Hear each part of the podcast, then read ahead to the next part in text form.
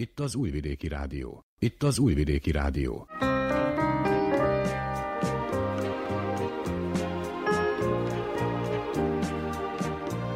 Egészségügyi mozaik.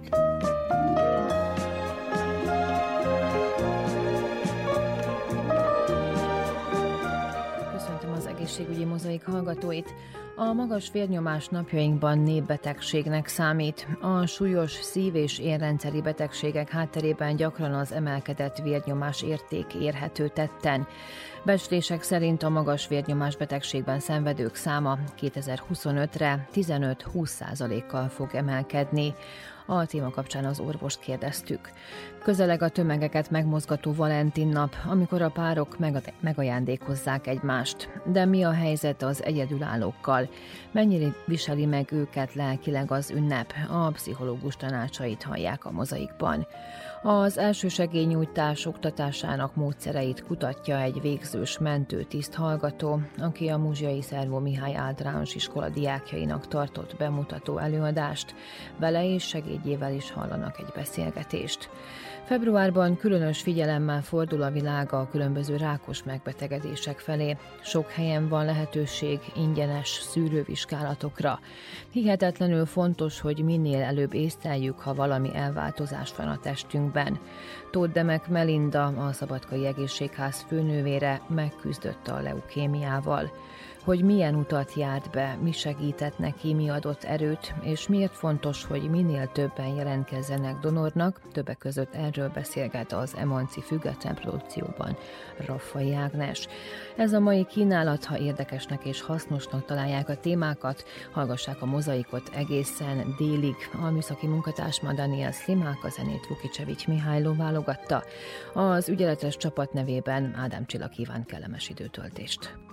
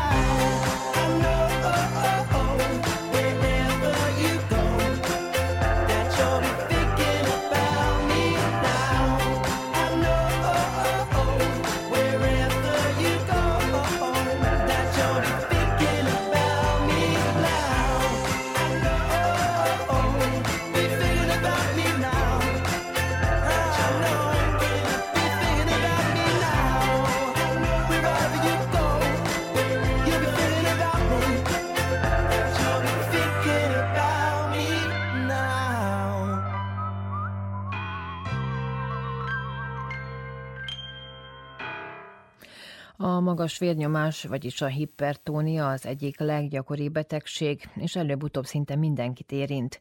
A legtöbb esetben gyógyszeres kezeléssel és életmódváltással jól kezelhetők a tünetek, akár évtizedekig lehet együtt élni a betegséggel. A téma kapcsán Faragó Verebély Andrea általános orvossal beszélgettünk. Őt hallják. A magas vérnyomás betegség kialakulása oka szerint, tehát két nagy csoportba oszthatjuk, van az elsődleges, vagy úgynevezett primer hipertónia, ez a gyakoribb. Itt a magas vérnyomás kialakulása mögött, tehát nincs kézzel fogható szervi elváltozás, tehát az nem egy másik betegség, vagy valami beavatkozás eredményeként jön létre. Több tényező is befolyásolja, például az öröklött hajlam, környezeti tényezők, tehát az ember életmódja, a stressz, vagy pedig van a másodlagos, vagy szekunder hipertónia, ebben az esetben a magas vérnyomásos állapot mögött, tehát kimutatható más szervi megbetegedés, mint például a veseartéria szűkület, vagy pedig szteroidkezelések, félchromocitóma, tehát ez úgynevezett ilyen valamilyen tumoros megbetegedés, esetleg pajzsmirigy rendellenességek, ezek idézhetnek elő szekundárisan magas vérnyomást, és ilyenkor az alapbetegséget kell először kezelni, utána a vérnyomást. Ezek a ritkábbak. Tehát a, a magas vérnyomás betegségek négyötödét a primeris, vagyis a, az elsődleges hipertónia. Az optimális vérnyomás az 120 a 80-nal érték, vagyis ugye a szisztolés 120, a diasztolés 80, vagy pedig az ennél alacsonyabb érték. Normális lehet még a 120-tól 130-ig, vagy 80-tól 90-ig. Három fokozata létezik a magas vérnyomásnak. A kismértékben emelkedett vérnyomás még a 130-tól 139-ig szisztolés érték lehet. Az első fokú magas vérnyomás az a 140-től 159-ig a szisztolés érték, a diasztolés érték 90-től 99-ig. Másodfokú magas vérnyomásról beszélünk, hogyha a szisztolés érték 160-tól 179-ig, a diasztolés az 100-tól 109-ig, és van a harmadfokú hipertenzió, amely 180-on felül van, a szisztol és a diasztolés viszont 110-en felül. És mikor van okunk az aggodalomra? Ha az otthoni vérnyomás mérővel mért vérnyomás érték rendszeresen 140-90-nel, ugyanis a magas vérnyomás, tehát nem egy méréssel határozzuk meg. Az lehet pillanatnyilag megugrott érték, azt még ugye nem kell, nem kell kezelni de hogyha rendszeresen az otthoni mérővel 140 a 90-en fölül mérünk, akkor mindenképpen szakorvosi vizsgálat szükséges. Hogyan kell ezt kellőképpen kezelni? Vérnyomás kezelése, tehát mindenképpen, hogyha magasat mérünk, orvoshoz kell fordulni. Kétfajta kezelés létezik, tehát az egyik az, az, az életmód terápia, a másik pedig a gyógyszeres kezelés. Tehát az egyik az nem zárja ki a másikat attól, hogyha gyógyszeres kezelés szükséges, attól még az életmódon változtathat az egyén. Igen, igen, az mindenképpen. Az az elsődleges. Persze, hogyha ez akkor, hogyha csak elsőfokú hipertenzióról beszélünk, tehát hogyha már 160-on felül, akkor mindenképpen gyógyszeres kezelésre is van szükség. Az egyénkora mennyire befolyásolja a magas vérnyomás kialakulását? Befolyásolja, tehát akkor előre haladtával nő a magas vérnyomás kockázat is, de egyébként más tényezők sokkal jobban befolyásolják, például a genetika, tehát a magas vérnyomásra való hajlam, az életmód mindenképpen, tehát a sok stressz, a helytelen táplálkozás, zsírba és sóban gazdag, fehérjékben gazdag étrend, a kevés mozgás, szintén befolyásolja. Az egyénkora mennyire befolyásolja a magas vérnyomás kialakulását? befolyásolja, tehát akkor előre haladtával nő a magas vérnyomás kockázat is, de egyébként más tényezők sokkal jobban befolyásolják, például a genetika, tehát a magas vérnyomásra való hajlam, az életmód mindenképpen, tehát a sok stressz, a helytelen táplálkozás, zsírba és sóban gazdag, fehérjékben gazdag étrend, a kevés mozgás szintén befolyásolja, dohányzás. Elméletben tudjuk azt, hogy a stressz ki kellene iktatni a mindennapokból, de mégis ez a gyakorlatban kicsit nehezebben zajlik, ez is kihatással van, csak úgy, mint az időjárás? Az időjárás az inkább azoknál van méltás, akiknek már diagnosztizált a magas vérnyomás, tehát a melegebb időszakban nyáron általában alacsonyabb, télen magasabb. Tehát vannak olyan betegek, akiknél van úgynevezett ugye, nyári terápia és téli terápia. Hogyan történik a, a diagnózis felállítása és a terápia meghatározása? A diagnózist mindenképpen, hogyha otthon magasat mérnek, vagy pedig a rendelőbe, és akkor az orvos elrendel, hogy otthon, otthon mérje a vérnyomást, tehát kivizsgálás szükséges, ami egy laboratóriumi vizsgálatból áll, elsődlegesen, akkor utána a 24 órás vérnyomás Walter vizsgálat, esetleg lehet hasi ultrahangvizsgálat és nyaki ultrahangvizsgálat, akinál szükséges. A magas vérnyomást azt mindenképpen kezelni kell, azért, mert számos komoly következménye is lehet, tehát értágulatot idézett elő, akkor szívinfarktust, agyvérzést, félütést, szívelégtelenséget vagy veseelégtelenséget idézhet elő. És sokszor a magas vérnyomásnak, főleg az elejében nincsenek tünetei, sokszor azok csak később jelentkeznek, ezek lehetnek például reggeli fejfájás, tarkótáji nyomás, gyengeség, koncentrációs zavar, stb.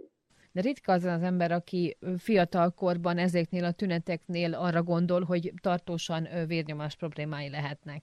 Hát igen, de mindenképpen azért illene főleg tehát 40 év kor felett azért időnként vérnyomást mérni, és akkor, hogyha magasabb az érték, vagy pedig már ugye ott van a 135 körül, akkor azt úgy gyakrabban, gyakrabban mérni, és akkor, hogyha ez rendszeresebben előfordul, akkor mindenképpen orvoshoz kell jelentkezni.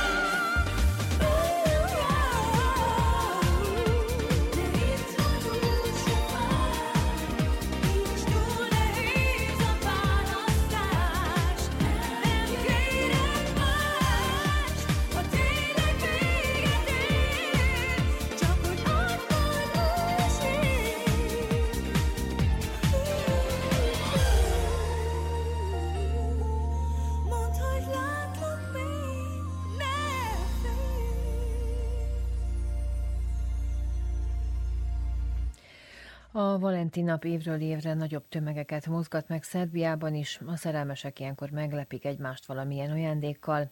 De mi a helyzet azokkal, akik ezen a napon egyedül vannak? Mit éreznek az egyedülállók ezen az ünnepen? Mennyire viseli meg őket lelkileg? a tanácsos-e orvos segítséget kérni, ha úgy érezzük, hogy szükségünk van rá. Megyán Pletikoszi Ildikó pszichológus válaszolt Nagy Emília kérdéseire. Azt gondolom, hogy elsősorban meg kell különböztetnünk az egyedül létet a magánytól. Szóval vannak emberek, akik egyedül élnek, mégsem magányosak, hiszen lehet, hogy introvertáltak, tehát hogy inkább zárkózottabb típusúak, és ápolnak ugyan kapcsolatokat, tartalommal töltik ki az életüket, és ezáltal nem magányosak. Ugyanakkor vannak emberek, akik párkapcsolatban élve nincsenek egyedül, mégis nyomasztja őket a magány. A Valentin nap, vagy Bálint nap azt gondolom, hogy egyelőre még nem lett annyira a folklór részeit nálunk, hogy különösen nyomasztó lenne. Én még mindig azt látom, hogy inkább a karácsony az, ami nyomasztó, és karácsony tájékán történik meg az, hogy azok, akik egyedül vannak, illetve akik akár kapcsolatban élve is magányosak, hogy bizonyos krízis helyzetekbe kerülnek, és ugye ilyenkor látjuk azt, hogy megszaporodik azoknak az embereknek a száma, akik esetleg valamilyen önsértő viselkedés formával igyekeznek enyhíteni a fájdalmukon, illetve megnő azoknak a száma is, akik ilyenkor segítségért fordulnak. Említette itt a beszédében azt, hogy vannak olyanok is, akik kapcsolatban vannak, és úgy is magányosak, illetve azok az emberek, akik tényleg társaságban vannak, mégis magányosan érzik magukat. Ez az érzés kiéleződhet ebbe az időszakba? Kiéleződhet mindenféleképpen, tehát azt gondolom, jeles napokra nyilván egy közösségi életben azért van szükség, mert hogy akkor olyan dolgokra hívja fel a figyelmet ez a jeles nap, amelyekre a hétköznapokban esetleg nem figyelünk annyira. Természetesen jó lenne, hogyha ezekre minden nap figyelnénk, és ugye egy, ilyen közhelyes megjegyzés, hogy azt szoktuk mondani, hogy, hogy minden nap a szerelem napja kellene, hogy legyen, vagy minden nap a szeretet napja kellene, hogy legyen.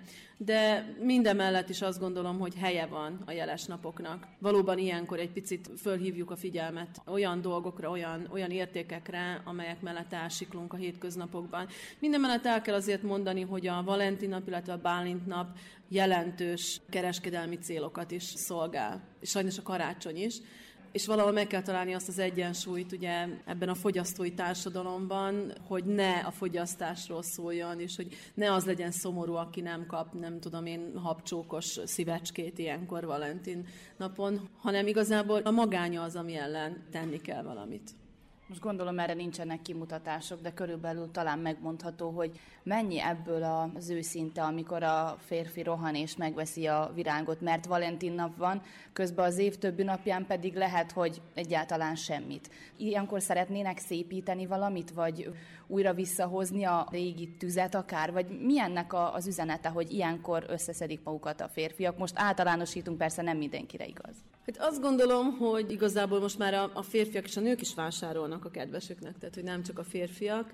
Az inkább mondjuk rá nőnapra talán jellemzőbb, hogy a férfiak rohamozzák meg a virágüzleteket. Nem tudom, azt gondolom, hogy mindannyian szeretjük azt, hogyha figyelnek ránk, és hogyha a társunk, vagy az, akit szeretünk, vagy közel áll hozzánk, az meglep bennünket valamivel. És akár jeles napon is lehet, de ez nyilván, hogy a kapcsolaton múlik, és a kapcsolatban dől el, hogy ez, ez egy álságos dolog, vagy pedig az érzéseket fejezi ki. Azt gondolom, hogy ott dől el nagyon sokszor, hogy az a másik mit vesz ajándékba, hiszen egészen apróságokat is lehet úgy megvásárolni, hogy az a másikról szóljon, vagy a kapcsolatról szóljon, hogy valamiféle üzenete legyen, valamiféle pozitív üzenete legyen, és lehet úgy vásárolni is, hogy tényleg csak ennek a kereskedelmi igényeknek teszünk eleget, és, és akkor megvan, letudtuk. Említette itt ugye, hogy meg kell választani azt is, hogy mit veszünk. Most ebbe a társadalomban, amiben most élünk, ugye, hogy az a lényeg, hogy minél többet fogyasztunk, ugye fogyasztói társadalomról beszélek.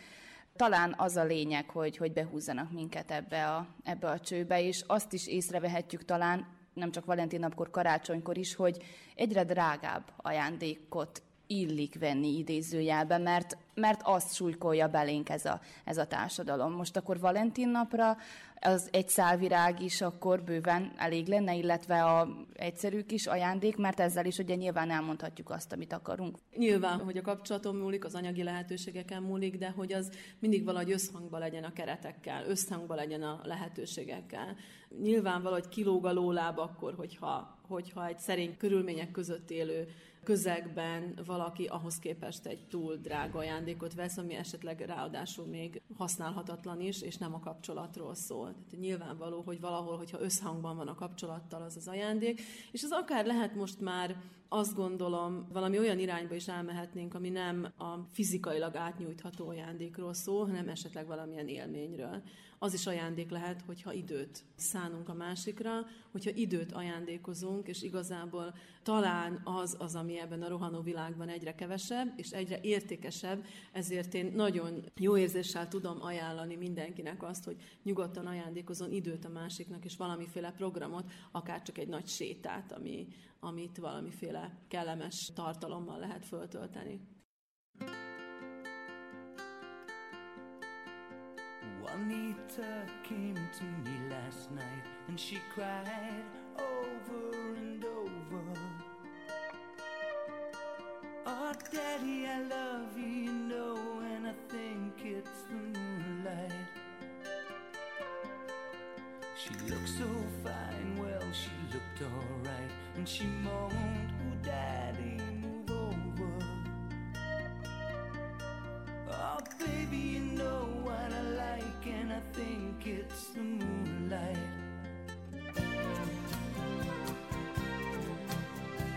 Made in Mexico, schooled in France, who I love, and she needed no teaching. Oh man, I can say international ways I believe in. Mexican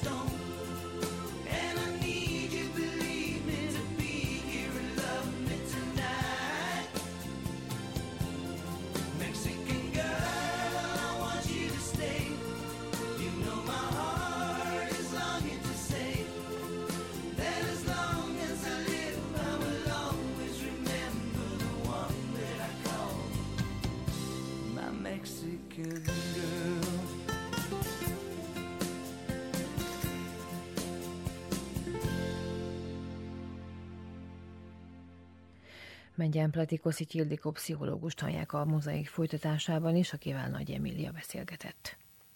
A közösségi oldalakon látunk olyat is, hogy boldog szinglik összegyűlnek egy csoportba, és kiírják boldogan Valentin napkor, hogy hát ő most az ő motorjára vesz ezt meg azt, mert Valentin nap van. Tehát egy ilyen vicces hozzáállás is elterjedt. Ez mögött állhat valamilyen érzelem, esetleg csalódottság? Az ember az társas lény. Alapvetően szükségletünk az, hogy kapcsolatban legyünk másokkal, ugyanakkor most már itt a 21. században a nyugati világban egy jelentős szingli kultúra kezd kialakulni, mivel hogy a gazdasági körülmények lehetővé teszik azt, hogy az ember akár egyedül is elboldogulhat a világban. Azt gondolom, hogy el kell ezt is fogadni, ugyanakkor nagyon fontos tudni, hogy a szinglik sem azt gondolom egységes csoport, hiszen vannak olyanok, akik választották ezt az életmódot, vannak olyanok, akik belekényszerültek ebbe az életmódba, és hogy a felvezető kérdésében elmondta, igazából lehet-e mögött egy élettapasztalat, egy csalódottság, esetleg nem rendelkezik elég erőforrással ahhoz, hogy ebből kimozduljon, és így rendezkedik be az életében. Természetesen így is lehet tartalmas életet élni, és hát ezt ma már meg lehet választani. Tehát a társadalom megengedi, a közösségeink megengedik azt, hogy az emberek szingli létben éljenek, azt gondolom, hogy mindenkinek a saját feladata azt eldönteni, hogy őszintén választotta-e a szinglilétet, vagy pedig belekényszerült, és akkor ezzel tud tovább dolgozni. Tehát akkor ezzel igazoljuk tulajdonképpen azt a közhelyet is, hogy inkább egyedül, mint egy rossz kapcsolatban? Hát igen. igen, azt gondolom. Nagyon fontos azt tudni, hogy manapság azért tanulni kell a jó kapcsolatot ápolni. Tehát jó kapcsolatok azok nem adottak. Nincs olyan, hogy egy kapcsolat csak úgy önmagától működne, főként, hogyha hosszú távú kapcsolatokról beszélünk. Azt gondolom, hogy a hagyományos családmodellek azok kész megoldásokat kínáltak arra, hogy hogyan működjön egy, egy kapcsolat hosszú távon, hogy hogyan kell viselkedni egy férfinak, hogyan kell viselkedni egy nőnek bizonyos helyzetben helyzetekben, bizonyos körülmények között. Ez a modern társadalomban ezek a kötelékek feloldottak, ezek a társadalmi minták eltűntek, éppen ezért manapság sokkal könnyebben is bomlanak fel a kapcsolatok. Az, aki szeretne hosszú távon stabil kapcsolatban élni, annak mindenféleképpen nagyon sok energiát kell belefektetnie a kapcsolatba, és még akkor is, tehát ugye a világ legtökéletesebb kapcsolatában is lesznek hullámvölgyek, hiszen mindig vannak olyan külső hatások, amelyekkel kezdeni kell valamit. Mindig vannak olyan események, olyan krízis helyzetek, amiket az élet hoz, és ezeket meg kell oldani. Tehát, hogy ezek nélkül ezeket nem lehet megúszni egyáltalán. Mindig csak az a kérdés, hogy ez a krízis milyen irányba viszi ezt a, ezt a kapcsolatot. És igen, hogy a kérdésre visszatérjünk, hogy jobb-e egyedül lenni, mint egy rossz kapcsolatban élni. Nyilván ezt is mindenkinek saját magának kell eldöntenie, élethelyzettől függően. Összességében, ha lehet ilyet mondani, nyilván jobb egyedül, mint egy nagyon rossz kapcsolatban.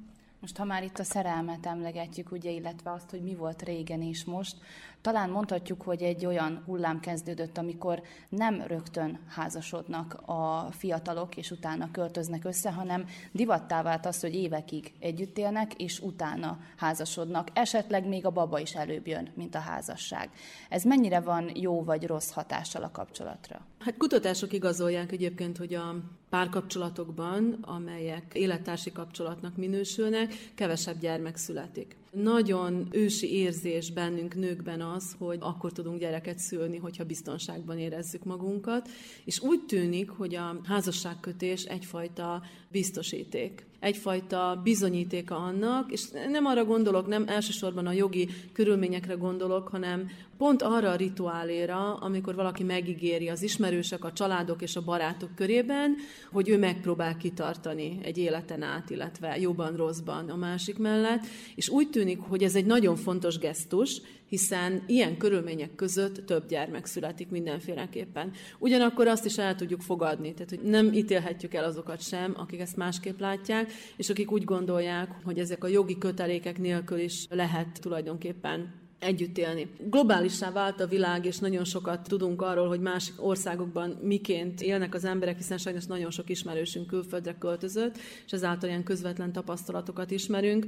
Tudok olyan esetekről, amikor a gyerekek már kiskamaszok, és akkor házasodnak össze, mert igazából jogilag a gyerekeknek csak így biztosíthatnak biztos jövőt. Egyébként különböző jogi korlátok miatt, amelyek egyes országokban vannak, a gyerekeknek nincsenek olyan jogi lehetőségek, lehetőségeik, tehát jogilag nincsenek olyan lehetőségeik, mint hogyha házasságban születtek volna. Tehát, hogy akkor jönnek már ilyen, ilyen különböző megfontolások, de ez természetesen a jogi oldal, de hogyha a lélektani oldalát vesszük, akkor is úgy tűnik, hogy még mindig valamiféleképpen biztonságot jelent az, hogyha egy házasságkötés megpecsételi a kapcsolatot. Még a külföldi munkavállalásra kapcsolódnék itt rá, illetve a távkapcsolatra.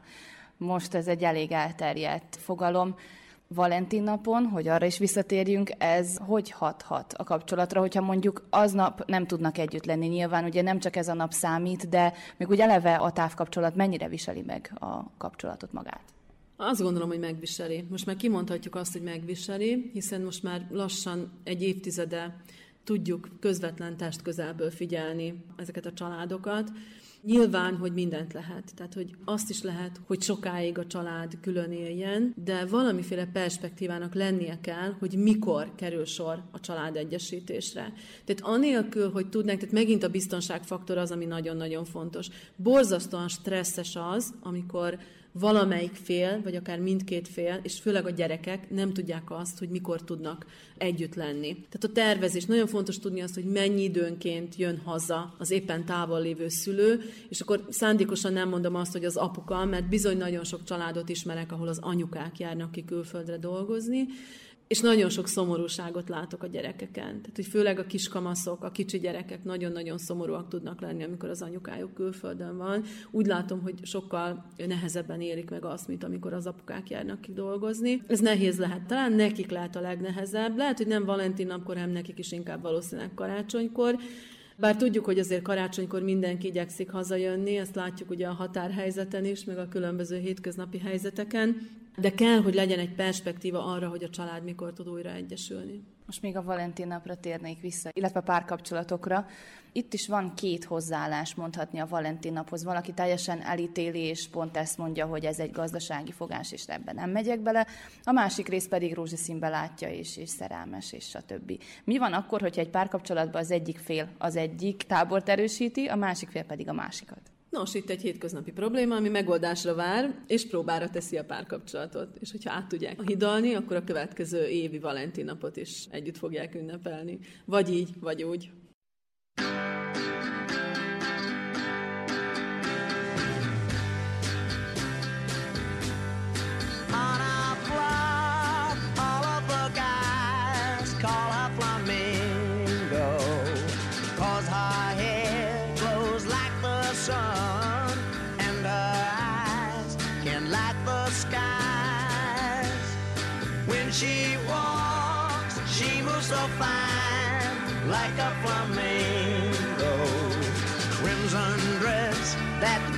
so tight. She's out of reach and out of sight.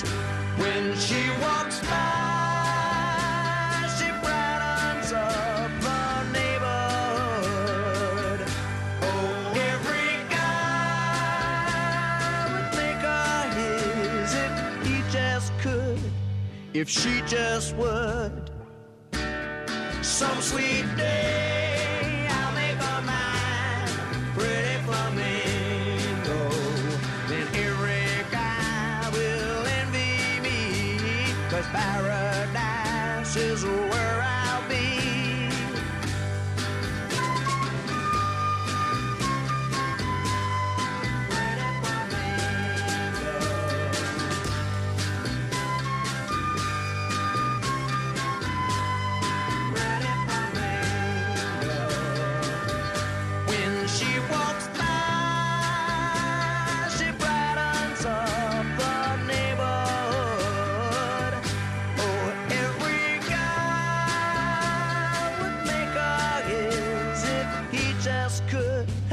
If she just would.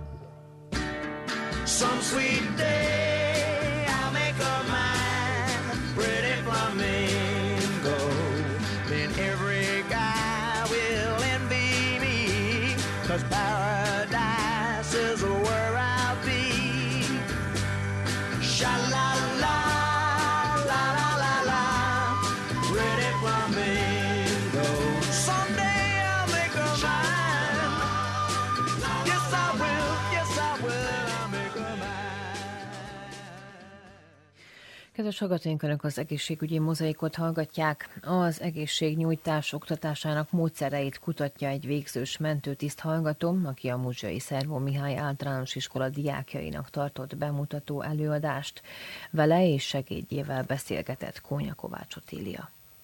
Így a közösségi hálón láttam én fotókat, most pedig itt élőben is találkoztam a Mosjai Szervó Mihály általános iskolában két fiatallal, akik előadásokat tartanak. Szarvák Edvin és Horváth Ines Lenke. Mentőtiszt hallgató vagyok Pécset, most így végzősként előjött a kérdés, hogy milyen témát fogok kutatni, ugye szakdolgozatként, és hát mivel szeretem a gyerekekkel így az ilyen oktatás, meg az ilyen munkát a gyerekekkel, arra gondoltam, hogy miért ne oktatnák elsősegélyt segít. Ugye mivel itt ebben a témában már rengeteg kutatás készült Pécset is, viszont ott azt mérték fel, hogy milyen életkorban leghasznosabb elkezdeni az elsősegélynyújtást, oktatását, viszont én akkor, hogy ne ugyanazt kutassam, én azt fogom kutatni, hogy melyik módszer lesz a leghatékonyabb az oktatásra nézve. Most ugye három módszer van, az egyik az az imitátoros, azért van itt a Lenke, ő segítkezik nekem, mint imitátor, és ilyen műsebbekkel oktassuk az elsősegély nyújtást. A másik módszer az ugye videós, tehát ott nincs imitátor, ott egy videó levetítésével történik az oktatás, valamint egy hagyományos módszer is sorra kerül, ahol ugye csak PowerPoint prezentációban történik az oktatás, semmilyen imitátor meg videó bevonásával. Úgy láttam a képekről, hogy aztán a gyerekek nagyon élvezték ezeket a foglalkozásokat. Ti hogy éltétek meg? Igen, a gyerekek nagyon oda voltak ugye az imitátoré, mert ugye persze a videósnál és a hagyományosnál nincs az az élmény, amikor a beteg vagy a sérült megszólal, és tényleges teljesen panaszkodik, jajgat, vagy akár volt olyan is, amikor ugye én vezettem a szituációkat, és akkor megkértem az imitátort, hogy hirtelen eszméletlen legyen, vagy visszatér az eszmélet. Ugye ez nincsen másik két módszernél, mert ott ugye azt kell mondjam, hogy képzeljétek el, hogy most eszméletlen, vagy képzeljétek el, hogy most visszatért az eszmélete. Viszont így imitátor bevonásával ugye sokkal élethűbb és sokkal jobban tudják élvezni, és akkor szerintem majd az imitátoros módszer fog kiderülni a legjobb módszernek az oktatásra, és akkor ezt fogom a kutatásomban megjeleníteni. Lenke, te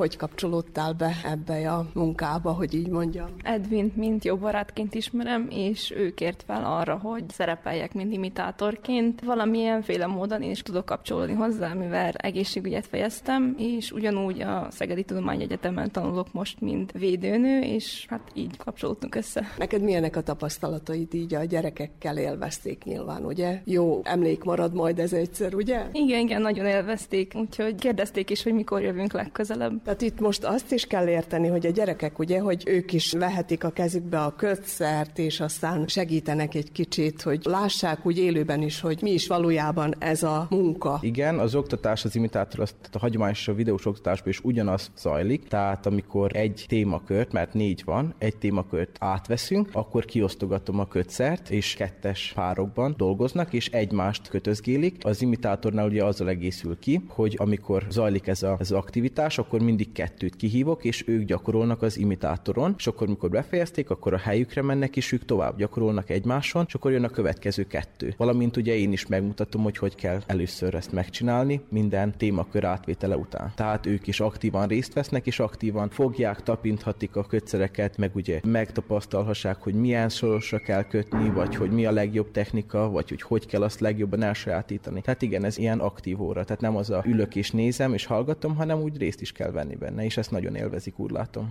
Élőben is volt alkalmatok itt segíteni. Ma délelőtt ugye megtörtént az, hogy kettő gyerek lett rosszul. Sajnos ugye nem mindenki tudja az ilyesmit látni, nézni, tehát az ilyen különböző sebeket, és akkor pont az erős vérzésnél tartottunk, amikor ugye nyomókötést kell alkalmazni, és akkor hát ugye voltak ott sérülések, amiket bemutattam, és ugye az imitátoron is volt egy sérülés rajta, amely ugye nem annyira, hát azoknak, akik nem bírják nézni, azoknak nem a legjobb látvány, és hát észrevettük, hogy a kisfiú az kezd fehéredni, és hirtelen arra panaszkodott, hogy nagyon rosszul van, és kivezette a tanítónő és ez nagyon gyors történt, és mire én is észrevettem volna, mert én a tanterem másik felében voltam, már csak annyit hallottam, hogy Edwin ugye kiabáltak kintről, és kiszaladtam, valóban a kisgyerek az, az eszméletét elvesztette, vissza tudtam hozni, viszont ugye még tovább is remegett, meg nem volt a legjobb állapotban, de hát szerencsére itt voltam, és akkor tudtam kezelni a szituációt. Az apuka is gyorsan megérkezett, és akkor útba igazítottam őket, és hát jobban lett, viszont mire ők ugye elmentek, már kijött a következő kisgyerek is, aki szintén panaszkodott rosszul létre, viszont ő szerintem csak a félelemtől lett rosszul, mert utána megnyugtattam, és akkor már ő is jobban volt, és az egész osztály utána kiment a hóra játszani, és akkor már mindenkinek elmúlt a rosszul létre. De ugye beletartozik az is, hogy elég fulladt és meleg levegő volt bent, meg az előző kisfiúnak, aki eszméletét vesztette, a feje is fájt már egy hosszabb ideje, és akkor ez ugye mind összekapcsolódott, és hát sajnos ilyen véglete lett. Így most a gyerekek lényegében mi mindennel ismerkedhetnek meg így a ti előadásotok során?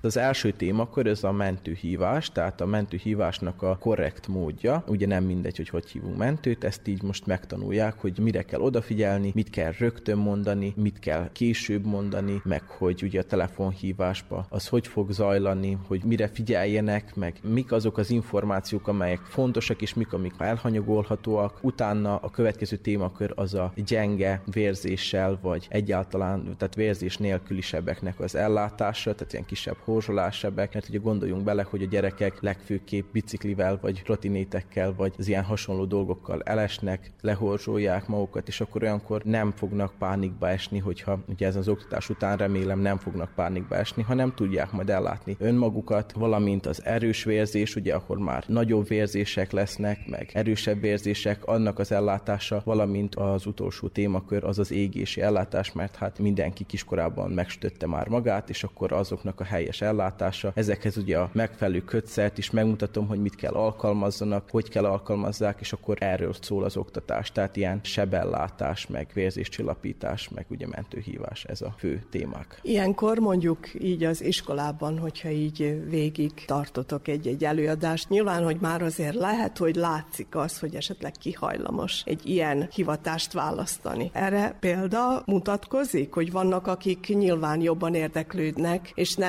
ijednek meg a vér látványától, egyebektől, hanem tényleg, hogy segíteni próbálnak. Te is így voltál valahogy, vagy hogy vonzódtál ehhez a hivatáshoz? Ugye az első kérdésére felelve, igen, van, és nagyon is jól esik, hogy voltunk olyan osztályokban, ahol már a gyerekek önmaguk találtak ki szituációkat, olyan eseteket, amit esetleg komplikáltabb lenne ellátni, és én is egy-egy kérdésen meglepődtem, ami ilyen nagyon anatómiai jelleggel bír. Láttam az érdeklődés, és akkor ez ilyen pozitív visszajelzés nekem, ahol tudom, hogy nem unalmas, amit beszélek, és akkor folytathatom, meg ilyen értelmes konverzáció jön létre, meg hát ugye a gyakorlatok során, vagy az ilyen, hát igen, gyakorlatoknak nevezném, során látom, hogy ki mennyire törekszik, van, aki nagyon beleéli magát, tehát teljesen a szituációban van, teljesen koncentrált, hát vannak ugye a kevésbé is, de hát mindenkinek megvan, hogy mit szeret, és hát én is így voltam, ugye a medicina az, az nagyon érdekelt, az egészségügy, így az egészségügyibe jártam, itt Nagybecskereken, és akkor láttam, hogy a gyakorlatok során így néha-néha összefutottunk mentős kollégákkal, akkor még nem voltak kollégák, ma már igen, és akkor észrevettem, hogy hát igen, az olyan izgalmasabb, mert ugye az ilyen terepmunka, és minden alkalomkor valami más, valami komplikált. Szeretem az ilyen komplikált eseteket, és akkor azoknak a megoldása nem egyszerű, tehát itt mindig ki kell találni, néha improvizálni kell, de el kell látni az esetet, és akkor ez az, ami vonz benne, és ezért választottam a mentő irányzatot.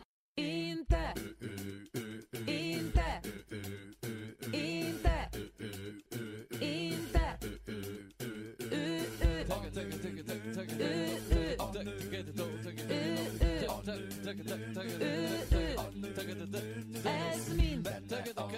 ez mind, ez mind, ez mind.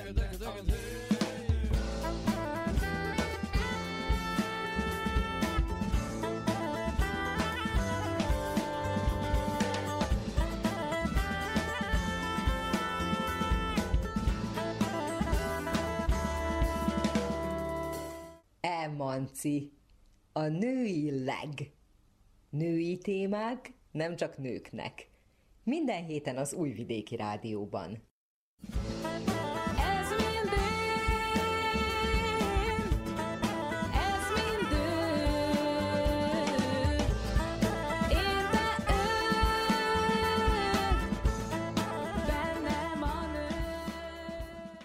Szép napot kívánok! Raffai Ágnes köszönti az Újvidéki Rádió minden kedves hallgatóját. Február 4-e a rák ellenes világnap, de az egész hónapot a rák elleni küzdelemnek szokták szentelni. Ilyenkor különös figyelemmel fordulunk a különböző megbetegedések felé, sok helyen van lehetőség ingyenes szűrővizsgálatokra is. Hihetetlenül fontos, hogy minél előbb észleljük, hogyha valamilyen elváltozás van a testünkben. Tóth Demek Melinda, a Szabadkai Egészségház főnővére megküzdött a leukémiával – hogy milyen utat járt be, mi segített neki, mi adott erőt, és miért fontos, hogy minél többen jelentkezzenek donornak, többek között erről beszélgetek vele. Tartsanak velünk!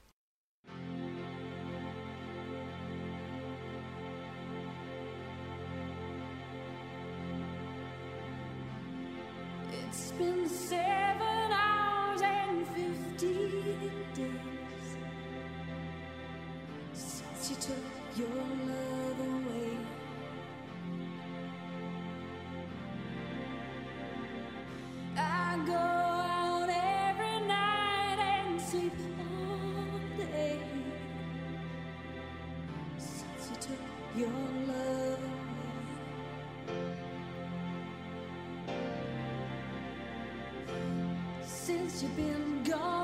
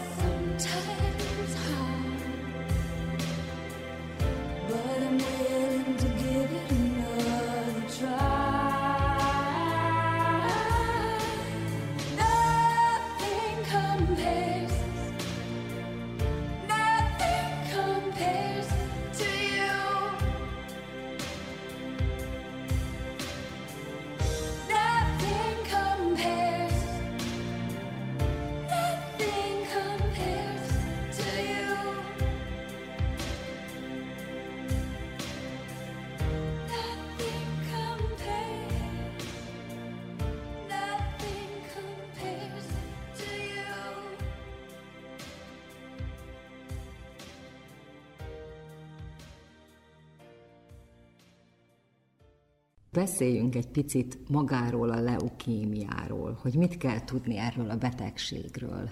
A leukémia az egy nagyon alattomos betegség. Egy jó pár évvel ezelőtt sajnos, aki leukémiába megbetegedett, annak nagyon kevés esélye volt a túlélésre. Azért mondom, hogy alattomos betegség, mivel nekem se volt semmiféle tünetem. Mondhatom azt, hogy kétszer talán megszédültem, meg fájt a fejem, ami tegyük szívünkre kezünket, kivel nem fordul elő. Ugye mindannyian rohanunk, dolgozunk, és az egyik kollégám unszolására, jobban mondva mentem el vérvételre, és teljesen nyugodtan, hát ugye ez egy, egy sima vérvétel, nem lesz semmi. Mikor viszont megkaptam az eredményt, leukocita nagyon magas, hemoglobin, trombocita alacsony, és tudom, úgy, úgy megfogtam, és, és tudtam rögtön, hogy valami nincs rendben. Odaadtam az akkori igazgatónőmnek, aki orvos, és megfogta a papírt, és ő is úgy, mint egy derültékből villámcsapás, ő szerintem gondolkodás nélkül kimondta, hogy, hogy úristen, ez leukémiára hasonlít. Szóval, hát mit mondjak, lerogytam a fotelba, ami ott volt kéznél, és egy világomlott össze bennem. És tudtam én is, hogy nem jó, de viszont még akkor nem tudtam, hogy milyen lehetőségek vannak. Mondhatom azt, hogy azok szerencsések közé tartozok, akik relatív gyorsan megkapták a diagnózist. Eltelt egy hónap így is, ami ugye borzasztó. Ez a bizonytalanság, ez ami megöli az embert. Egy hónap után akkor kaptam meg a végleges diagnózist, amit tulajdonképpen e-mailbe küldtek el a patológiáról, és sose fogom elfelejteni azt a napot. Nem mertem kinyitni a, az e-mailt, mert addig ugye úgy, úgy az ember alkodozik a sorsa, hogy jó, oké, most már tudjuk, hogy leukémia, de akkor legyen egy krónikus, amivel ugye el lehet élni, és akkor ugye el tudom rendezni a gyerekeknek a sorsát, még tudok valamit tenni az érdekükbe. Hogyha ugye akut leukémia, akkor az azért húzósabb. Szóval így az ember a sorsa alkudozik, de amikor ott áll feketén-fehéren az, hogy akut mieloblasztos leukémia, akkor úgy azért paff az ember úgy, úgy hmm, elgondolkodik, hogy úristen, akkor most mi van. Ez ugye egy péntek délután történt, amikor megkaptam a diagnózist, és akkor már a véreredményem olyan rossz volt, hogy szombaton délben már újvidéken kellett lennem a kórházba, ami szintén egy meghatározó élménye az embernek, ugye egy ilyen december 16-a volt, ilyen szürke, borongós nap, olvadt a hó, minden tiszta mocsok, és ugye az út újvidékig szótlanul telt el, a férjem vitt, meg az egyik doktornő jött velem, de nem is beszélgettünk, mindenki ugye el volt a maga gondolataival. Mikor az osztályra fölvettek, akkor tudatosult tulajdonképpen bennem, hogy, hogy én azért nagy gázba vagyok, és nem tudom, hogy mi vár rám. Két napig tulajdonképpen sírással telt. Ugye nem voltak ott a gyerekek, nem volt ott a, férjem, a szüleim nem láttak, és kisírhattam a lelkemet. Két nap után mondta az egyik doktor, hogy akkor pszichológust fog küldeni, aki majd segít ezen túllépni. És ez volt egy olyan momentum, amikor én azt mondtam, hogy nekem nem kell pszichológus, mert ezt nekem saját magammal kell rendezni. És mindig azt mondom, hogy leültem a Melindával, és megbeszéltük, hogy akkor tudjuk, mivel állunk szembe, mivel harcolunk, és nem adjuk föl, és szembenézünk vele. Az első ciklus kemo az húzós volt, az olyan, hogy 7 napon keresztül 0-24-be állandóan megy az egyik fajta citosztatikum, a másik fajta az naponta egyszer, direkt megy a véráramba, amit ugye nem tudjuk, hogy a betegség hogy fog erre reagálni. Az én esetemben itt egy rakás szövődmény lett, ugye gripát kaptam, tüdőgyulladást kaptam, mellhártyagyulladást kaptam, herpeszt kaptam, szóval eléggé komplikált volt, úgy minden okom meg lett volna rá, hogy összeomoljak, de, de nem történt meg. Mindig úgy gondoltam, hogy igenis én nekem ezt végig kell csinálni, lázas voltam, nem szép ilyet mondani, de letagadtam, hogy lázam van, mert hogyha lázas az ember, akkor megszüntetik a, a kemónak az adását, és én ezt nem akartam, úgyhogy letagadtam, hogy lázas vagyok, csak hogy ne szakadjon meg a terápia. Ugye az első ciklus után hazaengedtek öt napra, ami ugye egy ilyen mini felépülés volt, nagyon rövid idő, utána rögtön vissza, újabb egy hónap kemó.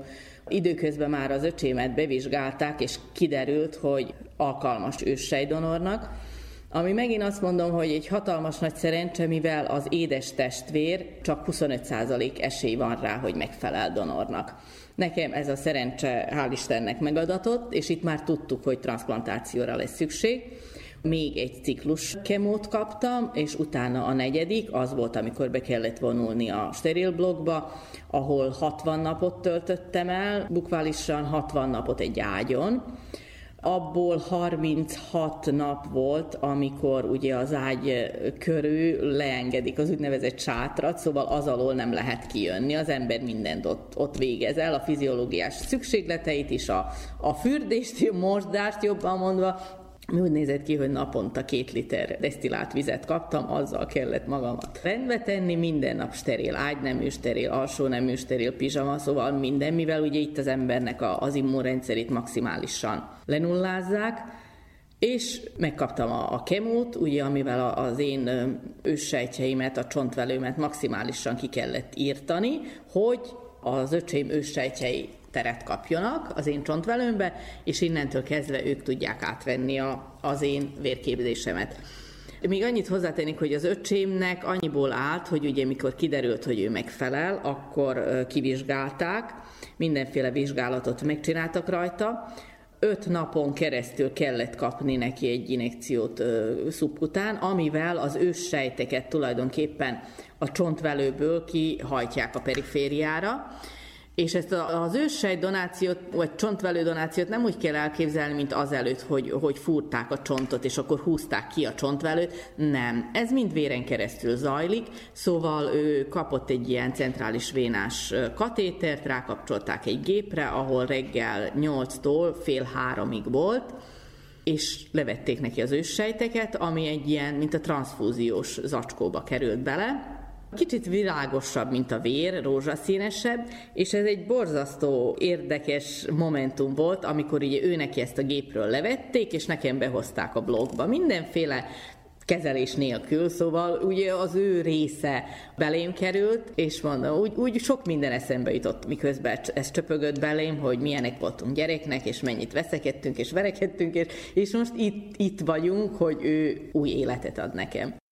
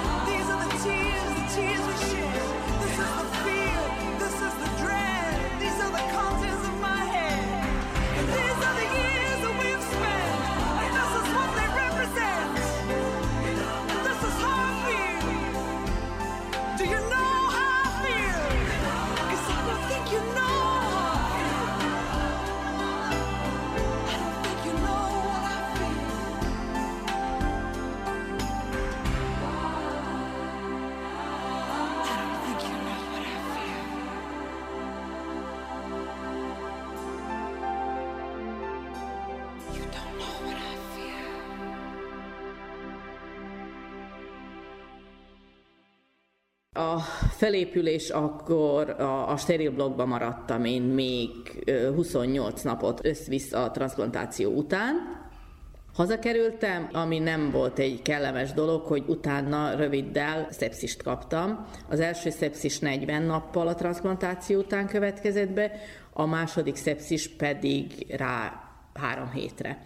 Ahol itt volt az egyetlen egy pillanat, amikor én feladtam, amikor az első szepszisnél már órák óta a lázam 41,2-ről nem tudott lemenni, és rázott a hideg, és, és akkor volt egy olyan pillanat, hogy úristen, akkor innen nincs visszaút, és most én nekem itt be kell fejezni. És ami nagyon érdekes, és én ezt mindenkinek mondom, hogy azt mondják, hogy ugye mikor jön a vég, akkor az ember előtt lepereg az élete képekben. Nekem valahogy hogy olyan képek jelentek meg, ahol, ahol boldog voltam, és ahol jól éreztem magam, és ahol nevettem, és én azóta valahogy ezt próbálom mindenkinek ajánlani, és mindenkit erről meggyőzni, hogy ez az élet értelme, hogy, hogy boldogok legyünk. Mert amikor eljön a vég, akkor tényleg csak az számít, amit átéltünk, és hogy hogy éreztük magunkat az adott pillanatban.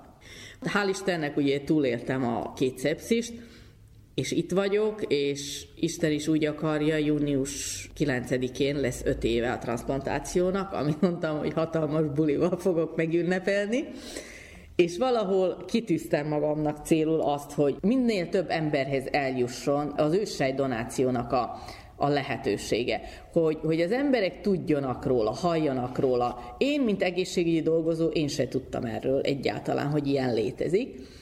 És sajnos a vérképző szervek rosszindulatú daganata, mint ugye a leukémia is nagyon-nagyon elhatalmasodott az utóbbi időben, hogy ennek mi az oka, mi a kiváltó oka, ezt senki se nem tudja, és senki se nem tudja, hogy vele mi fog történni. Mindig azt gondoljuk, hogy a rossz dolgok mindig más valakivel történnek meg, de sajnos nem. És valahol én azt szeretném, hogy minél több ember jelentkezzen ősejt donornak, mivel, mint mondtam az előbb is, hogy az édes testvér csak 25%-ba felel meg. Volt velem a kezelések alatt egy hölgy, akinek négy testvére volt, és egyik se felelt meg. Nálunk most per pillanat olyan 9000 donor van Szerbiában, ami borzasztóan kevés. Horvátországnak 70 ezer van, Németországnak milliós nagyságrend, úgyhogy a mi betegeink általában német donortól kapnak. de viszont sokkal nagyobb a lehetősége, hogy valaki megfelel mi területünkről. 400 kilométeres körzeten belül azt mondják, hogy nagyobb az esély arra, hogy megfelelő donort találjunk, és ezért kérnék én mindenkit, hogy ha van lehetősége, akkor jelentkezzen.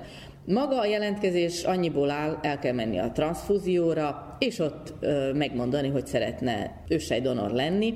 Egy vérvétel az egész, egy eprovetta vér, amit elküldenek Belgrádba egy úgynevezett HLA tipizációra, és ezzel belekerül a bázisba. Innentől kezdve csak várakozni kell. Várni, várni, várni, hogy valahol a világon van egy ember, akinek genetikailag én megfelelek, és szerintem mindenki, aki jelentkezik, abba reménykedik, hogy egyszer megcsörren ez a telefon, és valaki föl fogja hívni, hogy igen, csak te vagy az, aki annak a valakinek segíthetsz.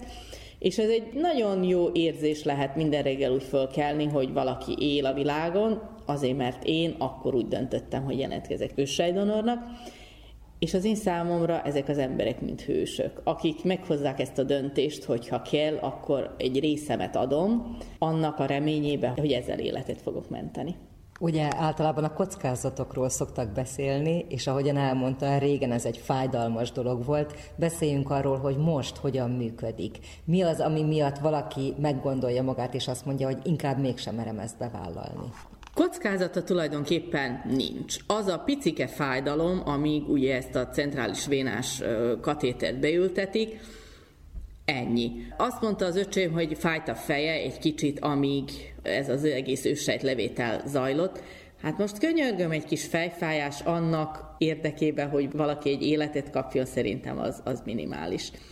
Más mellékhatása nincs, szóval az öcsém pár napra rá visszatért a munkájába, szóval elmúlt ma holnap öt év, hál' Istennek semmi nincs. Úgy tudom, hogy van egy egyesületük is. Igen, van egy egyesületünk, a Leuka a neve, amit egy belgrádi volt beteg alapított, akinek szívügye az, hogy, hogy megnöveljük a csontvelő donorok, vagyis az őssejt donorok számát, a trombocita donorok számát, itt hangsúlyoznom kell, hogy a Szabadkai Kórház transfúziós osztálya az egy, egy fantasztikus, fantasztikus emberekkel van tele, akik mindent megtesznek a betegeikért, és Szabadkának nincs ez a problémája, hogy, hogy vérhiány van, vagy trombocita hiány van.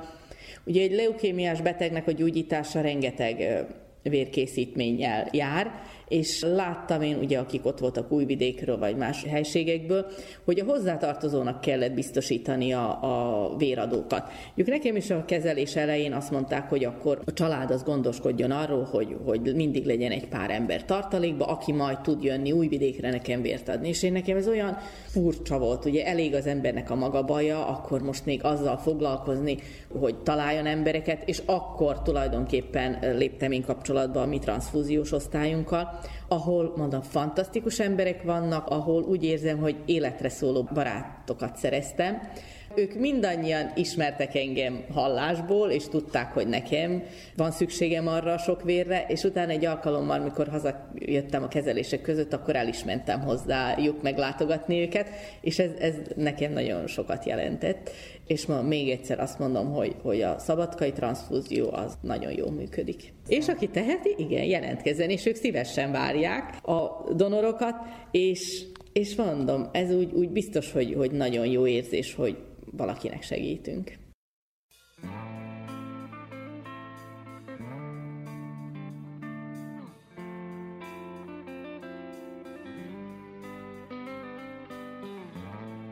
Is it getting better? Or do you feel the same? Will it make it easier on you now? You got someone to blame. You say one love, one life, one life, one need. And I one love, get to share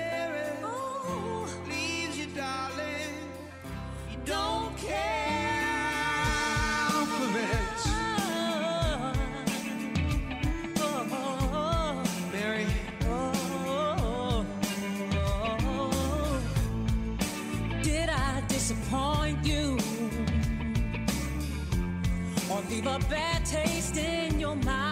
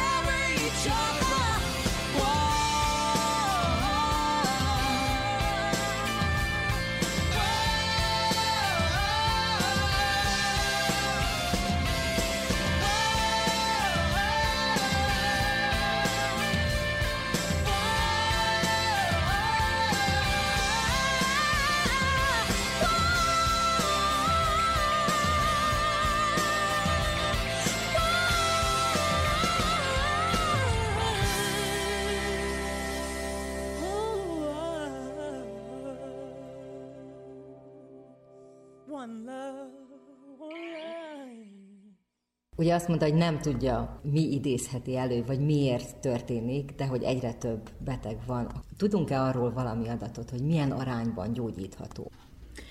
Annak idején, mikor uh, ugye a transplantáció nálam szóba került, már bent voltam a steril blogba, vártam a terápiát, és egy alkalommal bejött hozzám a professzor, és azt mondta, hogy akkor tisztában vagyok-e azzal, hogy transplantáció után 20-30 százalék esély van rá, hogy a betegség vissza fog térni. És én erre annyit mondtam neki, igen, de 78 van, hogy nem. És én ezt, ezt számolom, a 70-80-at, nem a 20-30-at. Valószínűleg a pozitív hozzáállás nagyon sokat segít abban, hogy az ember legyőzze ezt a betegséget. Igen, igen, ezt mondhatom. Nagyon sok beteg embert láttam, és pontosan tudtuk, mikor jött el valakinél az a pillanat, amikor feladta, és innentől kezdve csak ment lefele a lejtőn. Szóval akármennyire is rossz napok voltak, fájdalmas napok voltak, mindig azt mondtam, hogy összeszorítom a fogamat, és akkor holnap jobb lesz. Mindig azt tűztem ki célul, hogy, hogy holnap jobb lesz. És mindig úgy nézte, hogy 10 órakor a falnak fordultam, bárhol is volt az ágyam a kórházba, és azt mondta, hogy akkor most sietek elaludni, mert holnap megvirad, és holnap jobb lesz, mint a mai nap. Sokan mondják azt, hogy a nők az erősebbek, és jobban bírják a fájdalmakat, és könnyebben győzik le a betegségeket. Lehet a nemek tekintetében valamit mondani a betegségről? Így nem tudnám meghatározni. Az igaz, hogy, hogy a, a nők jobban viselik a betegségeket, mint a férfiak, erősebbek, de viszont a betegség kialakulása, nemekhez való viszonyítása, ez 50-50. Nem.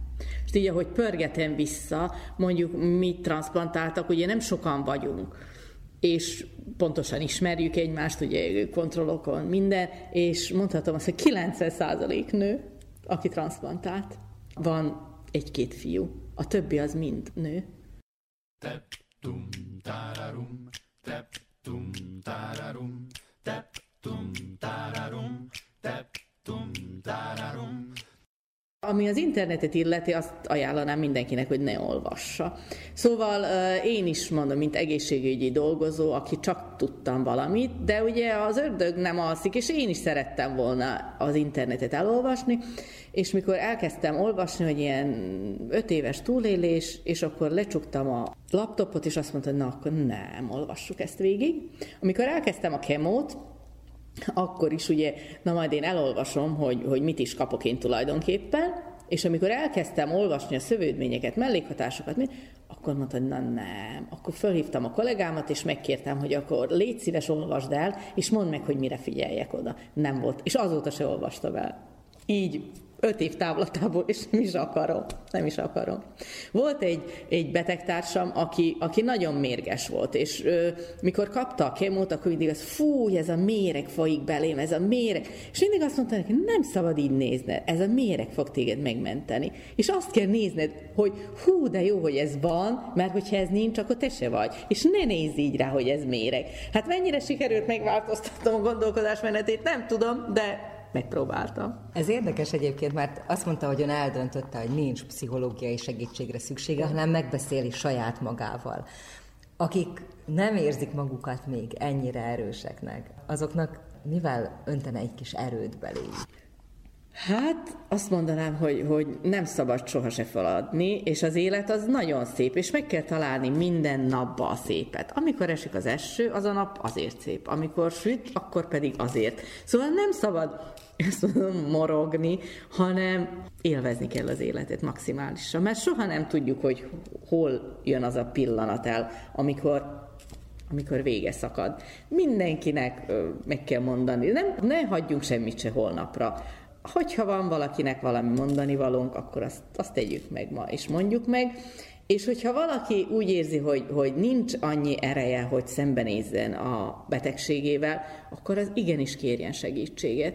Mert nem vagyunk egyformák, és láttam nagyon sok embert, aki, akinek szüksége volt arra, hogy akkor leüljünk és megbeszéljük, és nagyon sokat segít az, hogy olyan valaki ad tanácsot, aki ezen már keresztül ment és azt sokkal jobban fogadják az emberek. És mi ott ez a kis család transplantált, mi, mi kapcsolatban vagyunk, és, és egymás állandóan tanácsokkal láttuk el, mert, mert ez az egész transplantáció azért nagyon specifikus, ugye nagyon sokáig vigyázni kell, nem szabad gluténmentesen kell táplálkozni, nem szabad semmi nyers dolgot enni, mindent maximálisan megmosni, a, a narancsot, a mandarint, amikor már azt szabad volt enni, akkor a, a héját az 6 milliószor megmosni, hogy az, az még véletlenül se nehogy valami fertőzést vigyünk be, és akkor állandóan kapcsolatban voltunk. Hú, akkor te ezt már eheted, te nem eheted. És ezek olyan érdekes dolgok, meg, meg maga az ember pszichológiája is érdekes, hogy, hogy mondjuk én, én bennem bennem volt az, hogy, hogy ugye nyár volt, és imádom a paprikát, és paprikát nem ehettem, és a fenem majd megevett, hogy én paprikát akartam enni, és akkor azt csináltam, hogy mikor ebédeltem, akkor ott volt egy paprika, és akkor csak úgy, úgy megszagolt, hogy fú, de jó lenne a paprikát enni, de aztán eljött ez az idő is, és most már tararum, tep tum tararum, tep tum tararum, tep tum tararum. Azt mondják, hogy a betegség az embertől sok mindent elvesz. Én azt mondom, hogy én ettől a betegségtől sok mindent kaptam. Ugye, amikor ez kiderült nekem, én 42 éves voltam, mondhatni azt, hogy életem teljébe, karrierem csúcsán, kiteljesülve, mint anya, és akkor jött egy ilyen betegség, amikor ugye az ember azt gondolja, hogy akkor itt most vége, innen nincs tovább. És én azt mondom, hogy van. Rengeteg, rengeteg ember megkeresett. Voltak olyan kolléganők, akik naponta csak egy smiley-t küldtek, de minden nap. Volt ö, olyan, ö, aki motivációs idézetet küldött minden nap, és én megkérdeztem tőle, hogy úristen, honnan találod ezeket? És, és bennük volt az, hogy nap, minden nap tudtam adták, hogy igenis én nekem meg kell gyógyulni, és én nekem vissza kell jönni. És volt egy alkalom, amikor a tiszavirágzás volt, én bent voltam a kórházba, és kiírtam Facebookra, hogy, hogy én azt szeretném, hogy, hogy én jövőre ott legyek a Tiszavirágzásán, és én szeretném látni a Tiszavirágzását, és szeretnék a Tiszaparton ö, halászlét és szeretnék a teraszomon békabrekegést hallgatni, és egyszer csak elkezdtek jönni a, a képek és a videók, küldték a, az emberek, a, az ismerőseim Tiszavirágzást. És ez, ezek olyan megható pillanatok voltak, és, és ez erőt adott neki, és én azt mondta, hogy nekem muszáj meggyógyulni, én nem bírok ennyi embert ö, cserbe hagyni, és ez egy, egy hatalmas nagy erőt adott. Hozzáteszem azt is, hogy a, az egészségháztól én rengeteget kaptam. Szóval a mentősök nem volt az a víz mennyiség, amit ők nekem fölhoztak a, a negyedik emeletre, mert ugye a fogamat is csak flakonos vízből tudtam mosni, és ezt ők mind hozták, és ez hatalmas nagy, nagy segítség. Kolléganők ebédet főztek, amikor már ehettem, de ugye mindent frissen, sterilizált üvegbe, akkor ők főztek nekem. A mentősök elhozták, küldték. Mikor már visszajöttem dolgozni, hogy a kolléganőim a templomba mentek imádkozni értem, hát ez, ez mondom, ez olyan dolog, amit, amit az ember nem felejt el. És egy teljesen más életszemléletem lett ezután, és és teljesen másképp nézek az egész életre, és valahol ennek a betegségnek valami miatt meg kellett történnie, valami miatt engem választott ki, hogy velem történt meg, és mondom, még egyszer csak azt szeretném mondani, hogy amit már hangoztattam sokszor is, hogy nem szabad feladni, és mindig kell találni valami kapaszkodót, amibe, amibe az ember megkapaszkodik, és, és várja a holnapot. Tum, tep, tum, tararum, tep, tum, tararum, tep, tum, tararum. Kedves hallgatóink, ennyi fért mai műsorunkba, melyben Tóth Demek Melindával beszélgettem. Köszönöm figyelmüket. A szerkesztő Raffai Ágnes mára búcsúzik önöktől. Kedves hallgatóink, ennyit készítettünk mára. A műszaki munkatársma Daniel Szlimák volt, a zenét Vukicsevics Mihályló válogatta. A műsor összeállításában részt vett Nagy Emília és Kónya Kovács Otília. Mindannyiuk nevében Ádám Csilla köszöni a figyelmüket a viszonthallásra.